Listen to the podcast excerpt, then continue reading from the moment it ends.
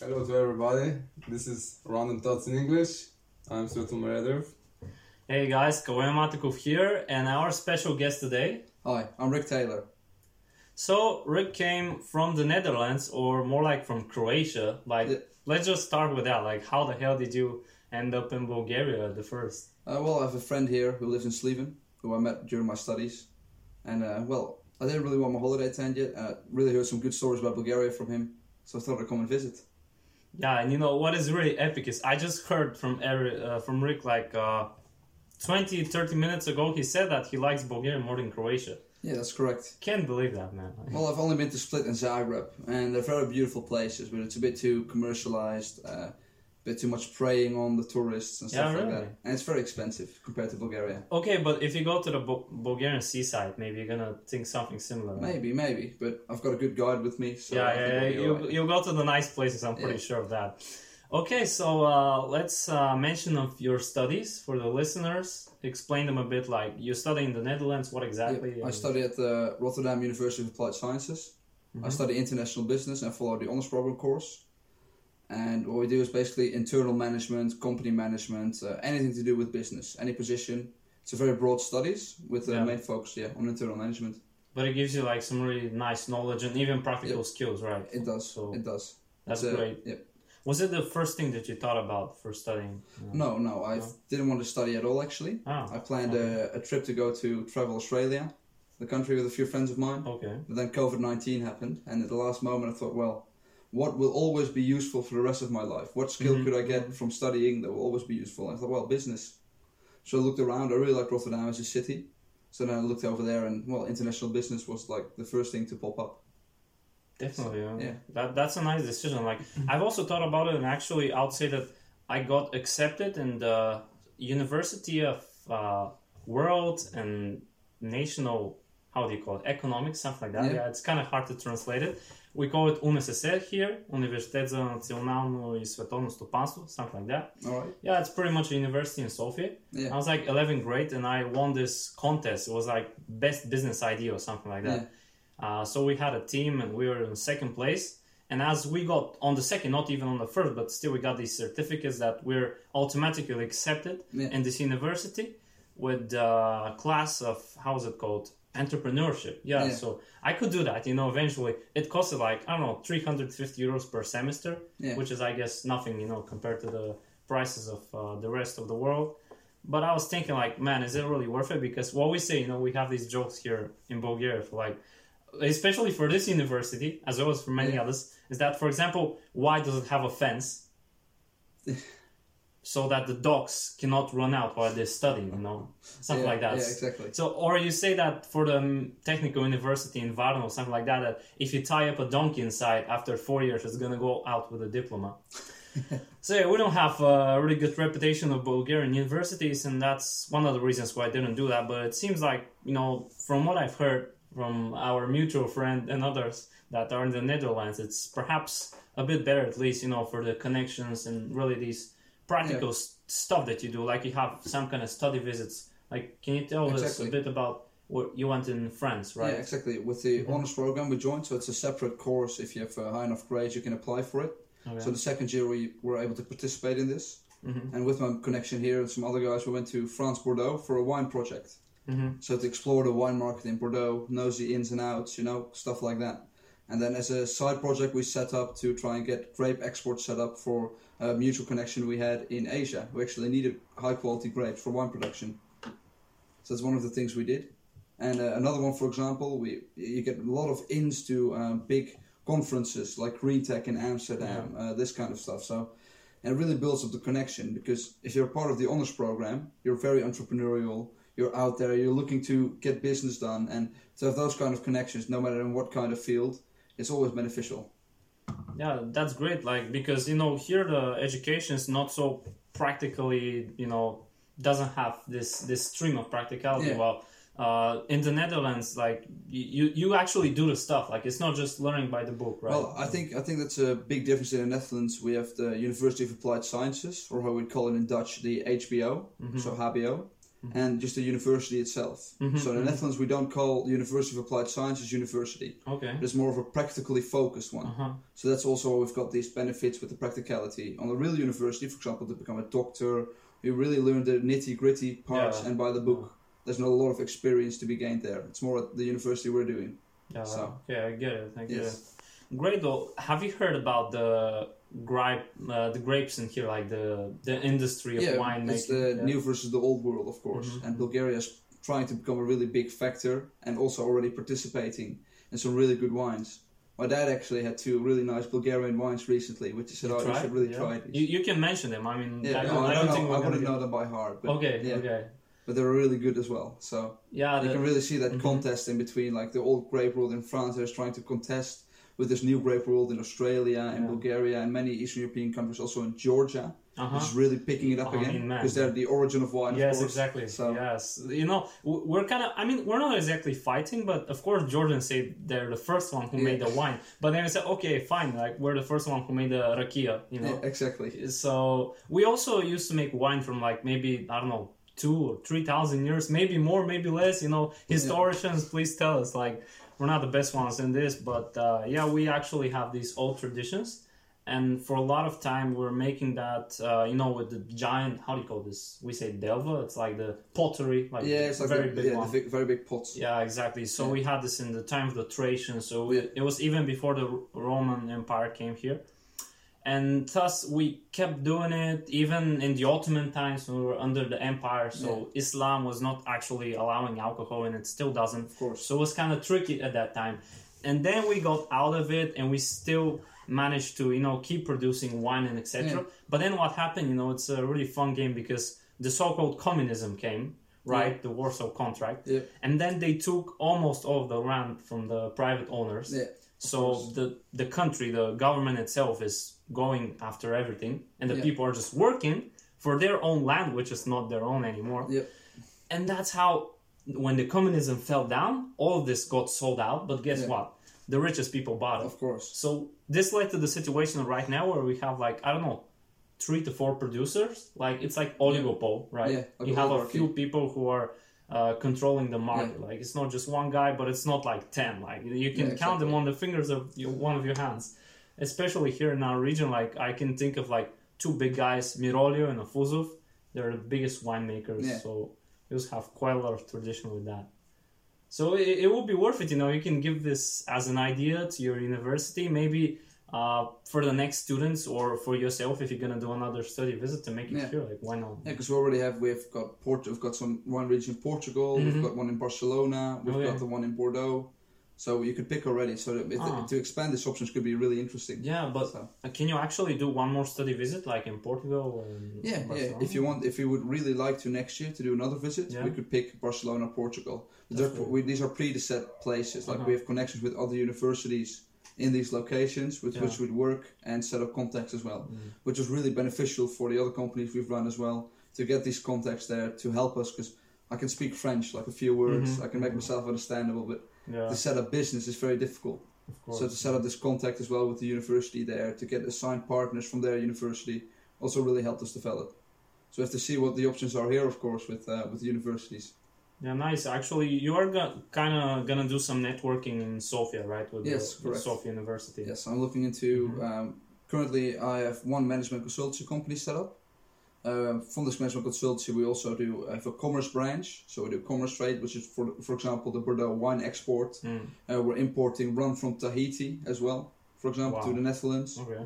Um, we have a small IT group set up in Latvia right now and in the Netherlands, consisting of a few coders to try and set up to do to deliver IT services, building websites, apps. Uh, we manage social media, that kind of stuff with our management consultancy. And I was also here to look into the options of well, what Bulgaria is like the the Silicon Valley Mhm. of Yeah, Europe at the moment. So what can we do here to to set up businesses to maybe create some beneficial for both parties? Because you of course have the big conglomerates like Google, Amazon. They come here, they use the cheap labor, and they pump all the money away. Exactly. But we're trying to create a more beneficial situation for everyone, like we're doing in Latvia at the moment. That's So, great. You know, yeah. like, have you heard? I mean, you probably have. Like, we used to produce computers in here. You Yeah, know that. yes, I did. Like in Pravets. You know the story of Jonathan Asov. No, Okay, so Jonathan Atanasoff, he was, you know, Bulgarian, but uh, living in the United States. Maybe Yeah. he was even born in there. Like, I'm not sure actually how the story goes. But he's, let's say, a mixed American Bulgarian. Yeah. And he worked with this guy, Berry. Uh, that was his surname, I believe. So they created the ABC, like the Atanasoff Oh. Berry computer. Yeah. And that's considered, you know, by some historians, if I should say, uh, the first computer. Although if you go back and say no, the first computer was that one, nobody, it was the other. No, no, no. Yeah. So according to some sources, this is like the first actual computer, Yeah. and the computer sciences, so to say, they kind of originate from us because of that guy. So we're just really proud of him. But actually, I don't know if he was here in Bulgaria instead of in the United States. I don't know if it would have happened at all. Exactly. But the funny thing is that even during this socialism, communism, and etc., uh, we used to produce like computers in this small town, Pravets. It's Yeah. close to Sofia, and it was like wow, so revolutionary. I mean, for this regime, Yeah. imagine everything was so strict, and we're. I guess we were exporting. I, I mean, I believe we were, and not so many countries were producing computers back then. No. Like it wasn't a thing. It was not like to have a computer like in your house. Like definitely, Yeah. no. People are just still trying to push the technology so that they can make it accessible for the enterprises. Yeah. Not even to Exactly. speak about the people. So yeah, we, we were quite innovative at some time, but then you know we have this drop like we make this great thing like here in Sliven we used to be so far away from the rest of Bulgaria and even Yeah. the Balkan Peninsula. And then, you know, some small thing happens like you trip on a stone and you get the situation of, you know, Well, it's a lot of luck for every country to get to the point where they are, right? yeah, It's the exactly. same with the Netherlands with our naval superiority of the sea and stuff like that. We had the Rhine defending us from the Romans, so we could Yeah. develop our countries up top. You know, there's a lot of luck playing in everything. Of course, I mean, but you know, there, there's this acronym that I love. It's like uh, maybe you've heard of it: labor under correct knowledge. That's love. Yeah. So, you know, 50-50, so to say. But, you mentioned the naval force, and you know, I'm just gonna give a hint here to some people if they're interested. What we're actually taught in school is that we never had navy Yeah, as Bulgaria, except like for the last I don't know what few- 80 years or even less. But then, you know, some historians coming out of nowhere, they say, no, we actually had quite a big navy, but the history deleted it because it was not, Yeah. you know, fancy to, to show to us that we have Yeah. it. So, you know, it's written by the winners, and in this case, we lost. But anyways, yeah. So I, I'm, was wondering. You said about uh, Portugal and uh, Spain. Like I never imagined them as such wine-producing countries. I mean, especially like Barcelona and Spain. Like I haven't been there, but what's about the wine in there? Well, they're, they're not necessarily as prestigious and old as Bordeaux, so not the best yeah. wines will come from there, but there's still very good grounds to produce wine. Uh, for example, in Portugal, you have some really nice uh, wines they produce there, the Vinho Verde, which Mm. are like the green wines, which are Mhm. bottled a bit earlier to have a bit of a bubble. Oh, So they still produce. There's, there's still very good grape building grounds. They've got some very nice wines in the regions there. So yeah, they still compete with the rest of the market. amazing. You know, I, I don't like alcohol at all. I don't No. drink almost any. But now that we speak about it and these Portuguese wines, Mm. like I feel like I really want to try. Mm. You know, especially on a table with some Portuguese people. That would be fun. You know? Exactly. to give it a small try. So yeah, okay. Like, uh, can you say something about your dad was here in Bulgaria, right? For yes, for he's worked there for quite some bit. Can, can you tell us a bit about his story, like how he ended up here as well? Like, Oh well, my dad he um, he used to work in Australia as an electrician, okay. And then he specialized himself into installing certain machines. Mm-hmm. So he was specialized in this one machine, and only a few of the people in the world could build these machines and set them up for factories, Wow. which allowed him to eventually get sent around the world to Egypt, to Bulgaria, to all these places to help factories get set up. And from that position, he met some other people, which were like, oh, well, you have some quite good advice and some management skills.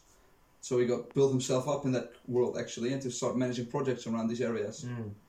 So that's very interesting. So Yeah. did, did he tell you like any stories of this country before he came? Oh, from Bulgaria? No, no, No? I don't have a lot of stories from Bulgaria, but unfortunately. you, you knew that he was here, right? Yes, yes, we have a we have an old dagger at home still, like Okay. an old ancient dagger from Bulgaria, which he bought here uh, some time ago. Nice, nice. And how do you feel like, you know, I, don't, I mean, it's not a very specific thing, but like you come after your father being here, and maybe you'd imagine like your your son or your daughter or whatever, your grandchildren coming here, like, how do you feel about that? You know? No, I wouldn't feel like I'd feel obliged. I, I think it'd be very good for my children to gain some experience with traveling the world and stuff yeah, like that. exactly. And I think Bulgaria right now is really up and coming with the economy, with, Mm. with the way they're developing the country. Hopefully, yeah. So I think they're doing a lot better than some other Eastern European countries, just to say. Yeah, if we if we compare ourselves to some elements around it, Yeah, definitely. So I think relative. I think for now it's you have a lot of the companies as well that are coming in there, like Google, building up the massive Mhm. companies. I don't know how long it'll last because if the economy is going to grow, the minimum wage is going to grow, and all of this will come after. But I think it'd be a great experience. You've got beautiful nature here. You've got friendly people. If you have the right guide, though, I think if of you're course. traveling alone, it might be a bit difficult. Yeah, indeed. And I, what from what I've understood, is the language is not incredibly difficult to learn.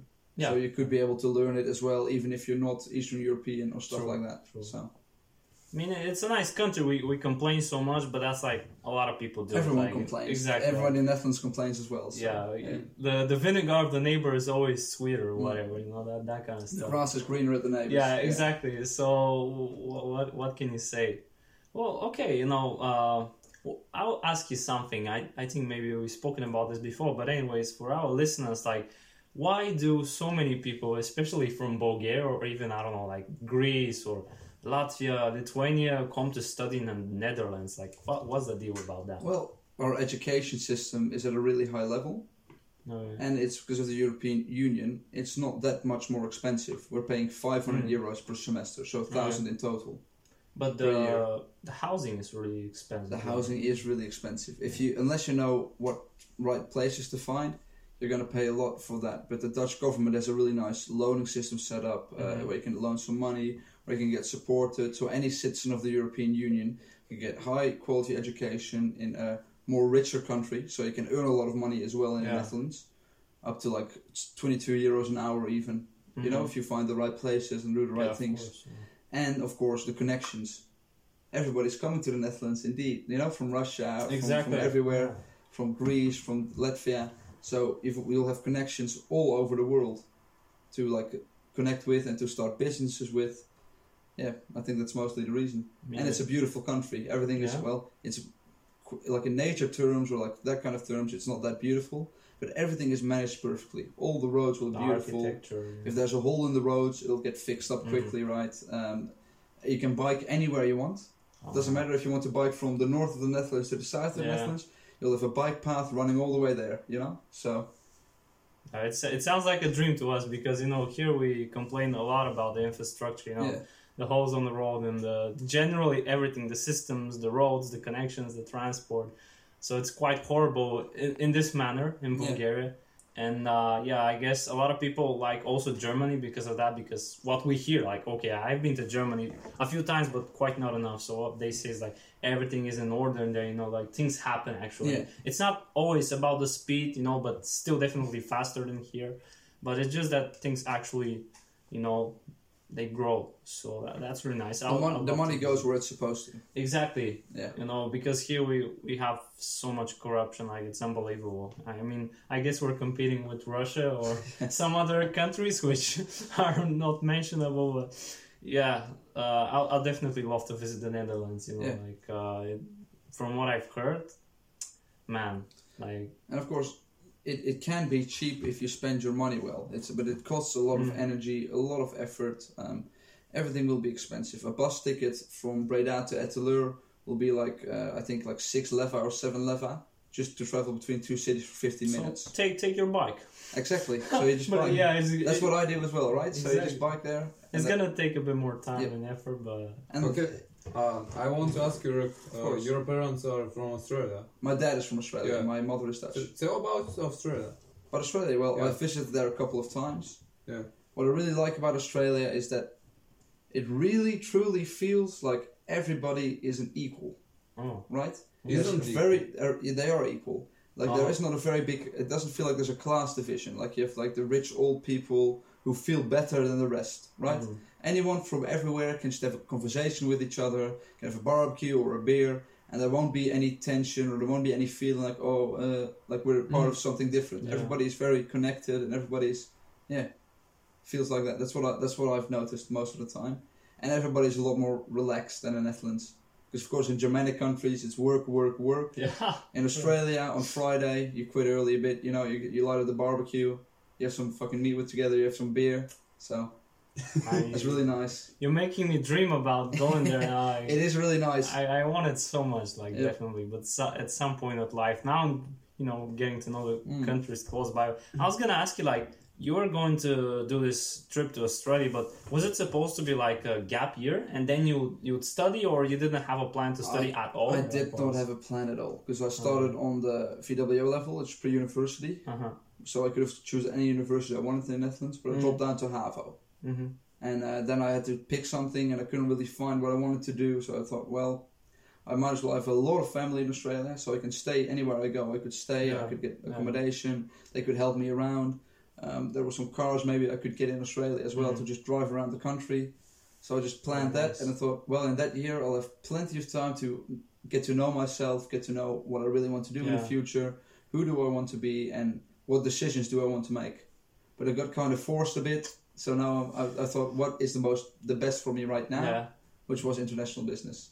It's nice, but you know when you think about it, you can still do it. I mean, after you graduate, Yeah, do, yeah, do you have this idea of going to Australia for a longer time?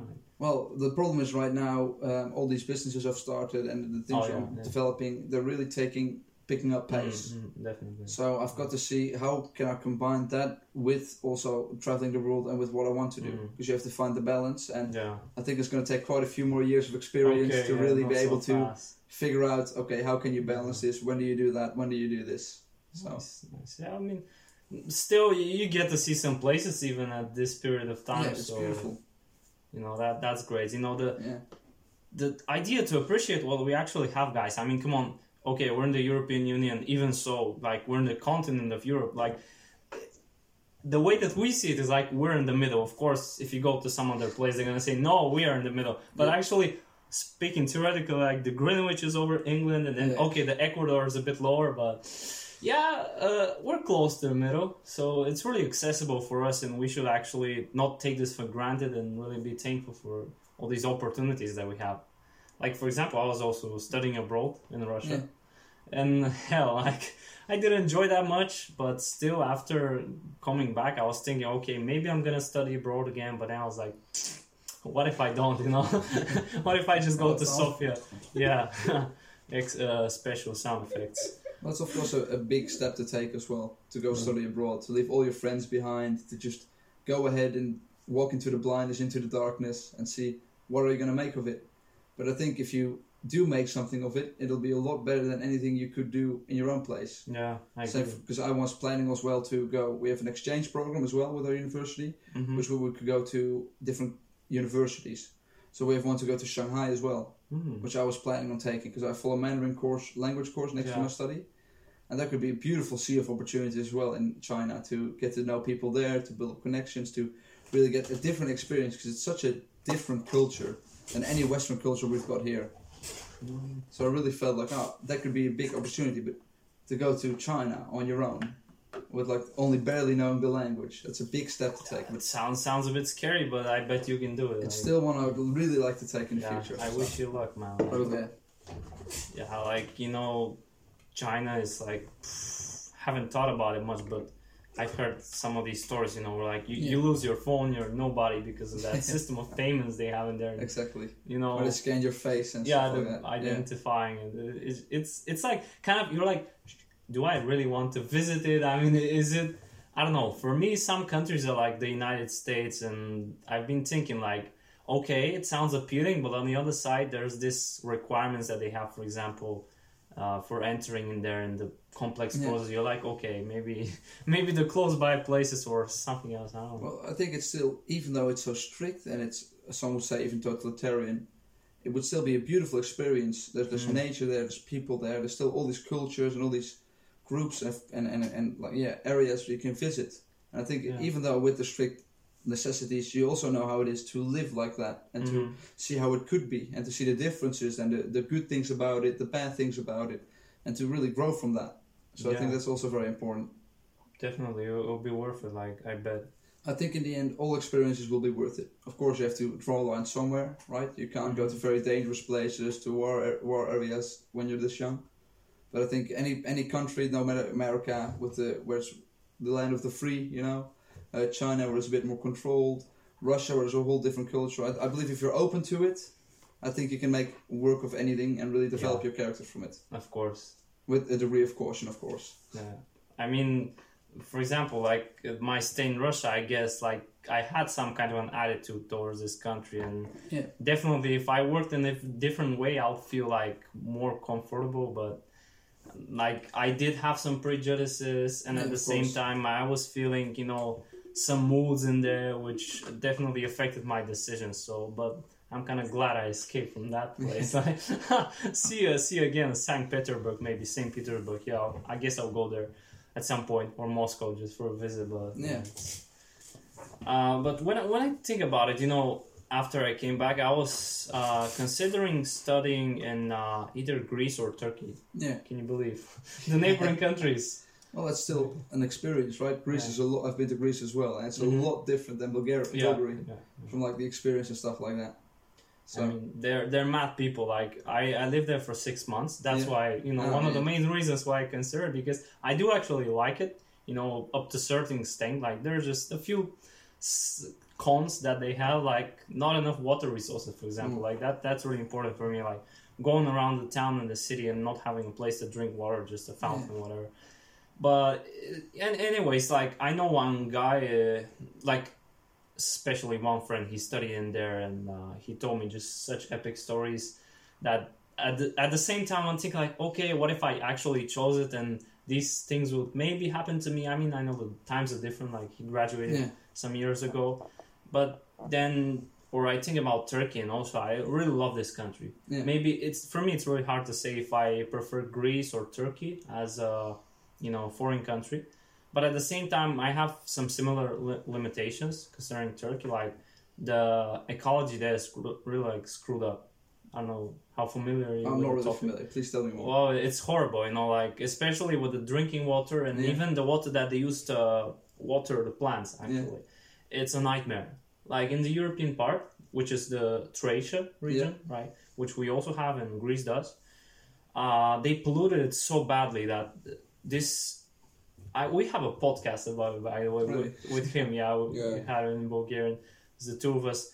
Uh, so there's an article you, you can check it out the article is in english with all the statistics. It's like it was like 10 millions of people concerned from this ecological catastrophe. It's actually the river of ergene and they did such nightmares there ever since 1996 or 99 they Yeah. started making up these factories for textile and shoes and and for 20 22 years something like that they've been screwing up so hard that they just want you know business business business Yeah. and they destroyed practically the lands you know the, yeah, the it's like the, the Aral Sea as well, right? Yeah. That was completely. yeah it's a similar story Exactly, but, but this the one is with the river Yeah. so yeah it's such horrible stuff you know so Yeah. you, you know you know this other example right? Yeah, exactly. man it's it's devastation but anyways like uh, how are we with the timing Oh, we have time. Let's speak. quick. Oh yeah, yeah, man. Uh, I actually had uh, one of my goals. Like I used to write down these goals on a notebook, Yeah, and uh, I had something with the ROC. I don't know to visit it or to, yeah. to do something in there. I really want to see it, but I've heard that they're trying to rehabilitate it. They're you trying to restore. There's a lot of money getting pumped in, from what I've heard recently, to to try and get it like a sea again instead of this little dried up mud Yeah. pool. Yeah. But it's insane to see what what happened with the cotton farming and how much water they pump out, and all for gain. And that's why, of course, right now as well is the sustainable way of business. Because what I've noticed is the the older companies which we work with. Um, some different companies, of course, not all of them, but like a few of them, Mhm. they still really have the mindset that, and the beliefs that um, ecology and that sustainable business is only there for publicity and marketing. Because in Yeah. reality, people will still buy the cheapest out there. They course. won't care about this stuff. There's a very small group of people who really care about this and would spend more money to get the more ecologically friendly or the more sustainable one. So you really see that that's still in the old generation, still a bit stuck there. It's of course better than it used to be. Mm. Because in the back in the day, it was like, oh, oh wow, this fucks up the sky.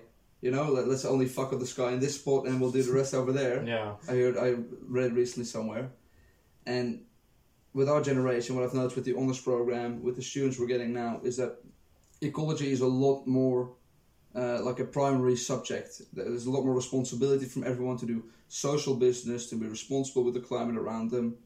But of course, in my opinion, it gets pushed a bit too much. In the so? curriculum. Hmm. I believe curriculum should be more neutral on this topic, Okay.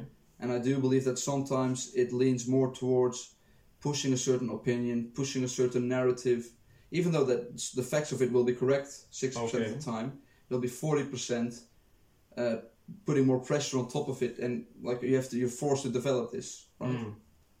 That's curious. Yeah. Well, yeah, if you think about it, like a lot of people here in Bulgaria also think that these ecologists are not always thinking about, you know, the best option. Yeah. Like maybe they'll like to sacrifice some, how do you say, not values, but yeah, uh, they they'll Yeah, they'll like more to values. Yeah make make a change but this change wouldn't always be so positive for us like for Yeah. example it's too extreme like people don't like to take these extremes Yeah, especially in in the. Net- in the Netherlands, we have this massive protest at the moment. mm-hmm. We have uh, from the farmers. The farmers are really revolting. They're, Oh, yeah. marching on the capital. They're really revolting because where the Europe is uh, getting these nitrous laws in at the moment because Mm. the Dutch nature is getting quite messed up because Mhm. of the amount of uh, farming we do, the amount of fertilizer. It ruins the lakes with blue algae, uh, with with a bunch of these things, and there's a lot of ecology disappearing. okay So in the Netherlands, we've built up our farming livestock to, I believe, 500 million animals. In that little piece of earth, for 60 million people, we have 500 million animals, Five? right? 500 yeah, million. And we're the most efficient farmers. I believe we actually, Bulgaria used to be the most efficient farmer, or for Okay. tomatoes or something, and the Dutch caught up to you, and now we're like, we produce the most tomatoes and stuff like that. Yeah.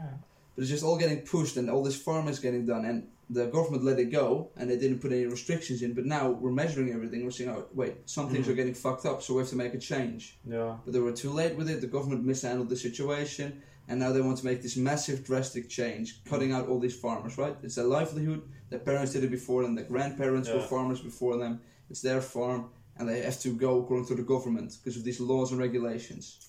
And there's a lot of these crooked things like, oh, in this area, so many people have to go, and then their neighbor is allowed to even expand because they're not in the part of that area, and but there's a lot of conflict and a lot of protests at the moment in the Netherlands I see. You about know, these uh, problems.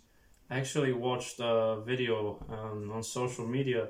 It was showing exactly in, in the Netherlands like a protest of these Yeah. farmers, and they were throwing out grains, I gue- I guess, or like Hay just bales. the fiber of Yeah, hay bales. yeah, Yeah. the- uh, at the policeman. Yeah. So they were standing on this line, and at some point, okay, like they get you know covered up with that. Yeah. But they start burning it, and I'm like, what? These guys are Yeah, going yeah. kind of far, aren't they?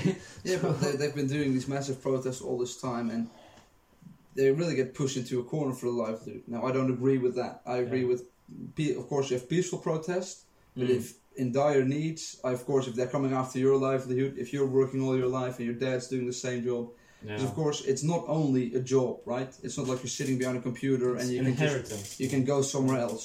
Uh, to be a farmer is a whole lifestyle. Yeah. to be a farmer, to, to wake up in the morning, to have your own area of land, to have Mm. your own animals you take care of, to teach your children this life, to be taught that by your grandparents. It's not just a job you can simply change. It's not like working at a restaurant that you can go into an office and, and more something like in, in that manner, in my opinion.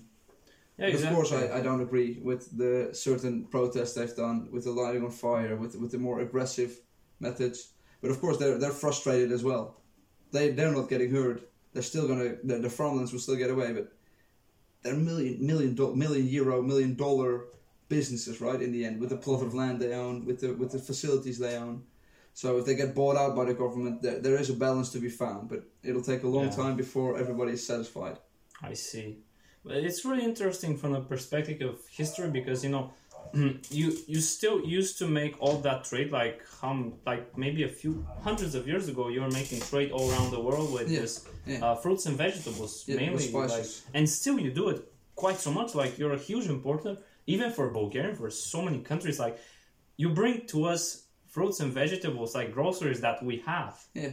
uh, well, and you keep keep doing that for how many centuries Well, like? the Dutch are just, I think, if the best way to put it, in my opinion, is they're just incredibly commercial. They're the best hmm. Hmm. businessmen out there. Oh, Anything that can be commercialized, good or bad, because we've had a bad history as well, of course, Yeah.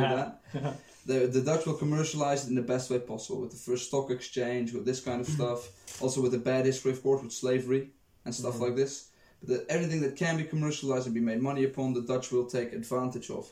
And that's what you see with farming now. We've hyper efficient, like made farming hyper efficient with the conference I went to at Green Tech. Mm. With the technology you see there with the different things. For example, that doesn't matter what the cost. It'll if it makes profit, the Dutch will use it. Yeah. had, um, an example, for example, at Green Tech, you had the, this vaporizer system where they would put under like 100 bars that have water sprayed through these tiny nozzles. Oh, Which yeah. would create this little uh, like little water droplets in the air that would cool Uh-huh. down greenhouses. Okay. And that's what it was built for. But then the Dutch chicken farmers heard of it and they said, well, if the temperature gets above 30 degrees, the chicken are so closely packed together that they die. So they put this watering system in the chicken coops Okay. to cool down the chicken and to get that cooled down. So that's that's how far they will go to to earn his profit.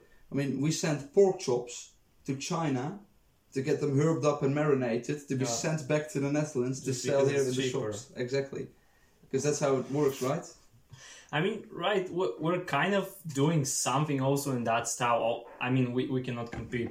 But, like, the trick here is we have such nice tomatoes, for example. yeah, if we do. catch this one, because yes, it's just amazing, right? If you taste it from the plant, especially if it's homemade and it's like homegrown tomatoes. it's perfect. But then you sell this abroad and you buy the cheaper ones. Why? Because it's business. Okay, it's Yeah. simple mathematics, right? You sell it for a high price because it's amazing, and then you feed your own population with the cheap garbage from outside. The. Dutch tomatoes are just pumped full of water. Yeah. They're just to get the weight up so you can get more money because it's a higher weight. Because at home we always grow our own tomatoes in the backyard Mm. because they're just so much better. There's just this world of difference. They're they're There's a- sweet, man. The song as well, the homegrown tomatoes. I don't know which uh, which singer made it again, but those are very. It's a classic. Yeah. But you you say you also have gardens in your houses in the Netherlands, Yes. right? Uh, like not not commercial ones, just No, just, for in the, house. backyard. Well, only if some people have the space for it, Yeah, of course. I and mean, it depends on how enthusiastic. Yeah, yeah. But Yeah. it's the, in the Netherlands, you have a lot of flats with like the Ah. balconies where they grow Okay. the vegetables and grow the gardens as well and Okay. herbs. But we have a, a bit of space in the backyard where we Mhm. always grew tomatoes, zucchinis, peppers, paprika, like bell peppers, Yeah. all that kind of stuff, potatoes. Just because it's like with potatoes, there might not be a big of a difference. With tomatoes, there's Yeah. especially with the Dutch tomatoes, there's just this world of difference. They're sweet, juicy. They taste like tomato instead of like plastic water-filled balls. So Yeah, I can imagine, man. Like Yeah. it, it makes the such a big difference. Okay, uh, can, can we wrap up? What do you think? Do you have uh, something else to add? I want to ask you, um, do you like Bulgaria at all? yes, I really do. I really think that the people are a bit suspicious of foreigners. Ha! I guess the second- What? What? what? suspicious. Ah, Yeah. But the second that you try and speak a bit of Bulgarian, I'm trying to learn the language, I'm trying to Yeah, that's integrate with the people, and then right away you notice they open up, everybody gets a bit more friendly. Yeah. I think the nature is beautiful. In the Netherlands, we don't even have a hill that's very high now. Maybe in Limburg, Mm. because you don't really have high hills, so it's just all looked up. And you've got beautiful nature here. You've got great facilities for drinking clean water. For Mhm. example, in the Netherlands, you don't have all the little fountains. They're trying to Mm. set it up right now, Okay. so you get free water outside. Mhm. But I guess the tap water is like everywhere, very drinkable and very high standard. Yeah, yeah, here. So- it, uh, you, you see, for me, it's a problem. Like going to Greece and Yeah, Turkey. exactly. Uh, it's Well, like, it's the oh, for man, us. It- I'm thinking about this. Like for for living, like would I live there? Well, they have this problem with the water. So for me, it's Yeah. really something important. Well, I, I live in this area of Breda and this town near it, and it used to be like the, I think like the one of the top ten places in Europe for the cleanest water Okay. because they pumped it with a massive soil place Mhm. and they pumped the water right out of it. So I'm really spoiled with like my water quality just just comes out of the tap, right? So Oh. anytime we went to Spain, like you can drink the water, but it's chlorinated. In Australia as well, even Yeah. they chlorinate the water and stuff like that. So this this balance you have to find, of course, and Nice, nice. it's frustrating, but yeah. Thank, thank you for Yes. participating. Thank you guys for having me. Thank you too, man. It, it was a Cheers. pleasure, and Yeah. Bye see for you now. guys. See you. Cheers. Bye.